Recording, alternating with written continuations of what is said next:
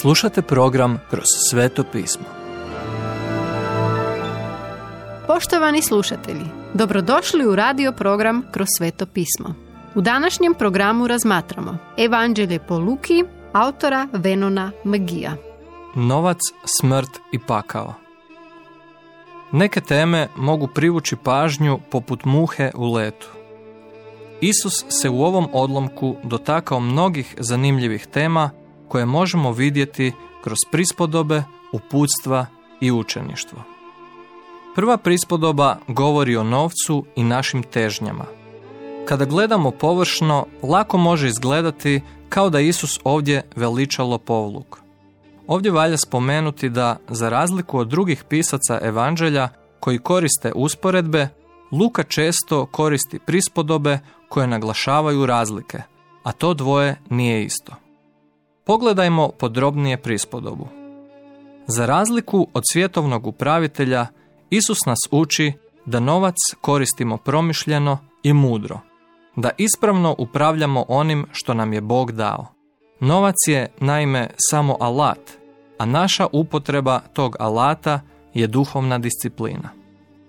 Druga prispodoba govori o bogatom čovjeku. Priča spominja dva čovjeka, bogataša i prosjaka, koji su umrli istoga dana. Bogataš je živio i umro bez Boga, a prosjak po imenu Lazar je otišao u raj. Naime, duh bogataša otišao je na mjesto muke s drugima koji su izgubljeni. Prosjak je pak otišao u raj ili u krilo Abrahamovo.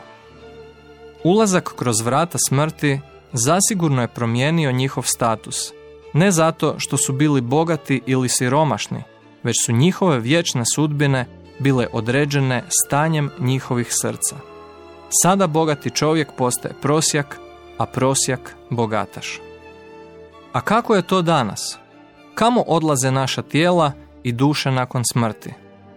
Otkako je Isus po svom uskrsnuću pobjedio smrt, kad danas Isusovi sljedbenici umru, njihova tijela idu u grob, a duh biva s Kristom. Vidi drugu Korinčanima, petu glavu, osmi stih. Izgubljeni i danas idu na mjesto mučenja, u pakao, gdje će biti suđeni i potom bačeni u ognjeno jezero. Nebo je stvarno mjesto, kao što je stvaran i pakao. Danas je dan da odlučite kamo će ići vaš duh nakon smrti. Ne odgađajte donijeti odluku, jer nakon smrti više nećete imati priliku.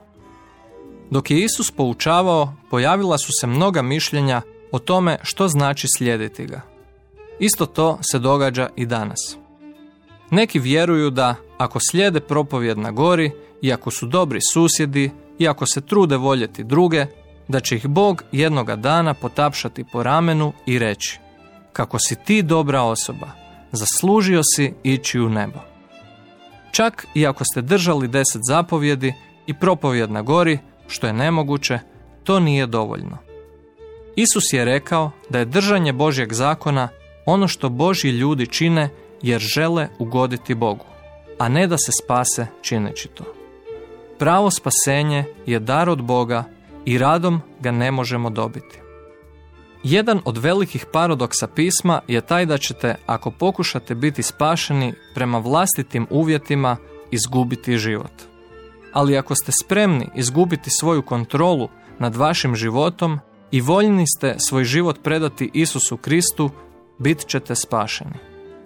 Dok je Isus razmišljao o raspeću koje je uslijedilo samo nekoliko dana kasnije, taj pogled u budućnost je zauzeo svoje pravo mjesto.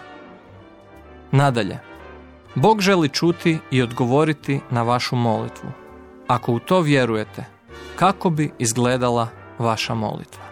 Poštovani slušatelji, emisiju Kroz sveto pismo možete slušati svakoga dana od ponedjeljka do petka na City radiju na frekvenciji 88,6 MHz na području Velike Gorice, odnosno Zagrebačke županije i na 104,9 MHz za područje dijela općine Lekenik, odnosno Sisačko-Moslovačke županije.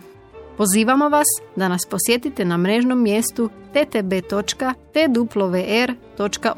i www.kršćanskiradio.org gdje možete poslušati dužu verziju programa kroz sveto pismo. Ukoliko nemate novi zavjet i želite besplatan primjerak ili nam se želite javiti, pozovite nas na 097 6358 284 ili nam pišite na e-mail adresu kršćanskiradio.gmail.com Do slušanja.